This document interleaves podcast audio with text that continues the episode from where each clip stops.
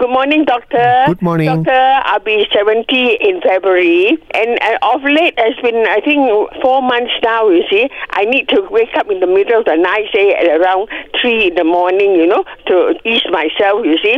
I don't know why the water is, is accumulating, you know, the whole day through. And uh, I only uh, urinate uh, uh, more the night, you know, and, and especially like I just mentioned in the morning. Yeah, so it's only once at night, is it? You get up I'm afraid sometimes it's twice. Twice. I never had this before. No problems. Uh, no, no, not at all. Okay, you got no history of diabetes or anything. The late father had diabetes. When when did you last check uh, your blood test? Oh, good Lord, I can't recall now. Yeah, I think Lord. if something new like this, uh, we call it nocturia twice. I mean, as we get older, sometimes it does happen. You know, they say as you lie down, more blood supply kidney, so you do get a bit of increased uh, frequency of urine at night.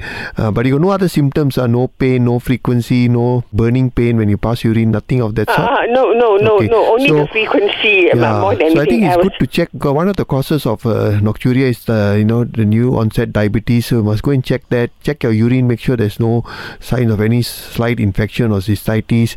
The other thing you can do is like after six, try to cut down on your fluids. You know, take more before uh, daytime. You know, but after six o'clock, cut down. Don't take tea or coffee at night. So all these things you have to look at. But you must check and see that there's no infection, no diabetes, no other cause of uh, you know increased urine at night. Everything is normal. They're just adjusting your lifestyle. lah. No choice. Oh, I see. I test my not not the blood. Nah, I test the urine. Is it? No, you must take both actually. If you haven't done it at 70, it's good to actually do just a simple, you know, they do a full profile, look at your kidneys, your liver, your urine, your diabetes, all that things that they check. Huh? Can do any lab actually. It doesn't cost that much. Just do a simple, you know, they say the full profile. I'm pensioner, so it should be for free. Uh, if I go to HKL, And right? then you can go to the government and then ask them to do it for you. Yeah, Okay, nah. Thank you very Bye. much. Bye. My sister was diagnosed with uh, adult steel disease uh, last December. So I would like to know whether this will eventually go away from her or she will have to have it or uh, long term. I mean, she presented what joint pains and all, is it? Uh, she does have pain on her foot. Uh, every time she walks, the upper part of the foot, she says, is very painful. But uh, she has been doing a lot of exercises, a lot of walking, cycling. Uh, she says it somehow um, reduces her pain. But um, yeah, uh, I, I'm trying to understand whether. But how, how did she diagnose the, who diagnosed it for? Was it rheumatologist or? Uh, yes, rheumatologist. Okay, okay. So they did all the blood tests and they said it's a Still disease, is it? Yes, uh, she had to go through about three months of testing. Yeah. So any medication they started on yet? Uh, yes, I think um, she is now under some steroids. Uh, I, I don't quite sure what is the name of the medication. Yeah. Okay. So that means they definitely had done the diagnosis and she's probably had the positive titer and all that. So I mean, these are all in autoimmune diseases, inflammatory diseases. Uh, exercise is definitely good. I would actually uh, Western medication for this long term I've got their own side effects, their own chronic things. I would suggest a s- complete change lifestyle.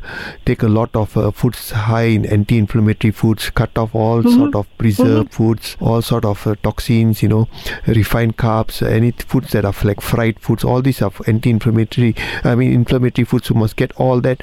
A lot of natural foods, a lot of natural herbs and spices, a lot of fruits and vegetables. You know, foods like uh, anti things like fish, avocado. All these are things that reduce some nuts and all that. And uh, Yeah. you know, exercise is good. Uh, so all this to reduce uh, uh, inflammation. Certain supplements, maybe s- fish oils, uh, turmerics, and all might reduce inflammation. Probiotics also sometimes can help. So try to complete lifestyle change so that she's not dependent on this, uh, you know, long-term medications that are quite toxic. Yeah. You know, uh, hopefully Yeah. she can try and change. But of course, you must follow the advice of your doctor. Uh, they will be able to tell you whether the inflammation getting better, whether they can reduce the dosage of a medication. And some patients have what they, the doctors use the word burnout disease. That means they're sort of recovered completely, and they say the disease is burned out. Basically, what had happened is basically that person has been able to change their lifestyle and reduce their inflammation in the body, get the immune system back into balance, and the disease actually gets better, right? So Right. she should try all that, and uh, hopefully it will help in the long run. So it's possible to be cured from, from the disease. Yeah, if you but it's, it's a lot of uh, lifestyle change lah. You know, I think she, you and she maybe can do your own research into all these uh, autoimmune diseases and look at other aspects of natural ways to reduce the inflammation in the body and see whether that will help. Doctor's medication time being because you don't want to stop anything that can aggravate the disease. You know, Mm-hmm. but long term you want to look at uh, naturally trying to get the immune system back to order. You know, otherwise this medication long term will have their own side effects. Got it. Thank you so much, doctor. Thank you. We receive a voice note from Connie. My dad had his valve's uh, replacement surgery in uh, 2011. Uh, the surgeon say my dad's valve can last for 8 years. This year is the ninth year already. My dad is not on warfarin. Doctor, I would like to know whether there are any signs or symptoms to look out for pertaining to his valves. Depends on which valve was actually replaced. You know, they got the mitral and the aortic valve. So, depending on which valve, the symptoms will be. But the symptoms can almost be the same. Like one is that he'll start feeling more tired again. They call you know fatigue. Um, as he starts walking, he might get breathless, or he has to stop to catch his breath. He might find that he's get episodes of uh, wheezing, especially there's mitral valve. That means there's water collecting in the lungs. So it's more signs and symptoms of heart failure again.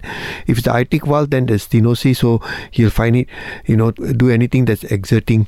The best thing will be for him to still go back and check with the surgeon uh, because they will do what they call echocardiogram and see what's happening to the valve. Is still functioning properly, or is he getting, you know, weak again, or is he getting narrowed, or is he getting uh, what they call flail, where the valve is not, uh, you know, like normal.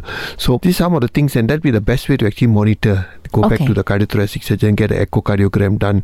But if any symptoms, it actually should be going back. So sometimes it might last. If he's okay, it might last. Uh, the valve might still last. So that's good. But I think the best is I'm sure they would have given him follow up dates, you know, to come every few months. So that's important for them to go and then talk to the surgeon to see what they think about the valve. Does it needs anything else, or can he still carry on? Is this a valve? synthetic valve, doctor, or is it using your own valve and they just did some surgery on it? No, if it's metallic, you would be on warfarin, you know, because that one you, can uh, risk of clotting is there. So I think it's a probably a sort of whether bovine porcine, whichever valve they're using it. So that's why it's not uh, using any warfarin. So again, I I'm not sure which valve they use, and the technique seems to be uh, changing very fast. You know, so a lot of new technologies are coming in. Best still something so focused, it better go back to the cardiothoracic surgeon and let them review and let them guide you along. We received a text message from CT on our DG Light line. She said that she has a nine year old girl who is a very picky eater and she's tried giving her supplements with lysine and she's still the same. Is there any food or supplement that uh, City can give her nine year old daughter to help her have enough nutrients, I guess? Yeah, I suppose at this age they can be very picky, you know, and uh, so I think don't force, uh, you know, if they're really very picky, just give them what they like to eat. And you know, my daughter had the same problem, but uh, know, like she hates vegetables. But My she- daughter, too. Nine years old, she's eating carbs only. Yeah, yeah, but interesting, she she liked cucumbers, so that was one way to get her eat more of uh, you know some sort of vegetable roughage. So every meal there was always cucumbers for her, and then later we found out that she also liked certain fruits, so we started adding that into the diet, and of course main thing was still carbs and uh, fried chicken. You know, kids somehow like fried chicken, but over time as she grew up she got smarter and better and now she takes a whole variety of things uh, you know that is more holistic. So but trying to force them getting them to take things they don't enjoy might also not be counterproductive. They might get upset. So whatever they like uh, you know as long as there's some vegetable or some fruit they like or there's some protein they like just add more of that into the diet. She can try certain supplemental milks out there that have got a full uh, sort of uh, nutritional. There are a few out there, so you can look at those brands and just supplement that time being. Oh, milk. Uh, yeah. All right. Some milk formulas that are supposed to be full nutrition. You know, they have for children, they have for older people. So they can just supplement that for time being. If she's worried they're not getting enough nutrition, uh, and she can, you know, supplements like ly- lysine, supposed to increase your appetite. But I think it's not a matter of no appetite; it's a matter of you know picky. Picky. Yeah. Mm. So just have to work around that and slowly try to see which will things she enjoys, increase that in the diet. I've actually seen the supplement. It's like veggie supplement, as in that that whole supplement is supposed to be just Really? vegetables and fruits and all that in one supplement. Will that work too? I don't know. I don't know whether that really is good, but no harm trying. You know, if that at least uh, something better than nothing, isn't it? So you can try that and all.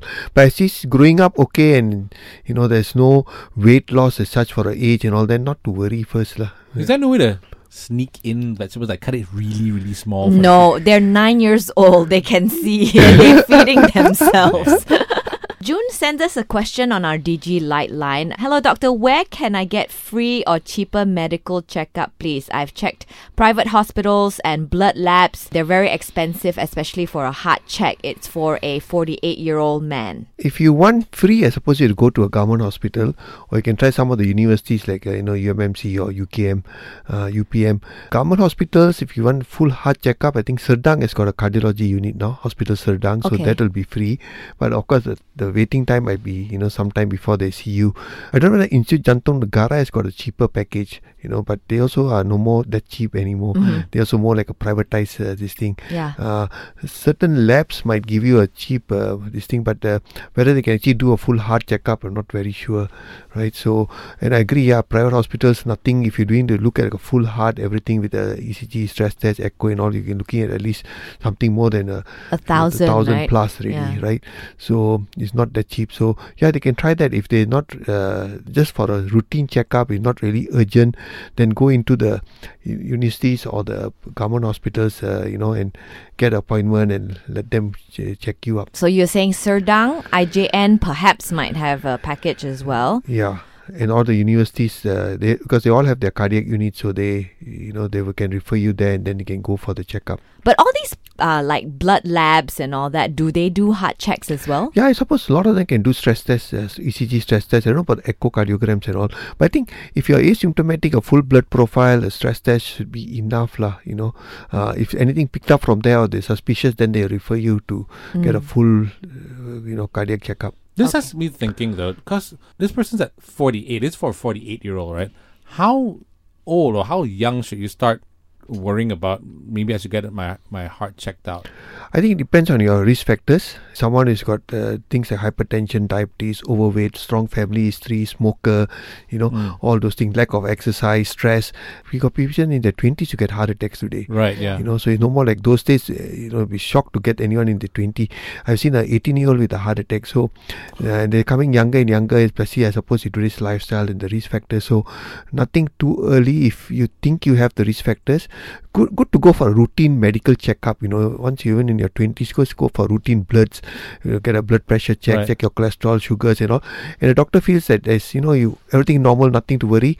If there's any sick signs of risk factors, you know, for example, your sugar, you're pre-diabetic, you're overweight, your body fat is high, then maybe they suggest go for further tests like a you know stress test and all that. Mm. Yeah, so it depends on your lifestyle.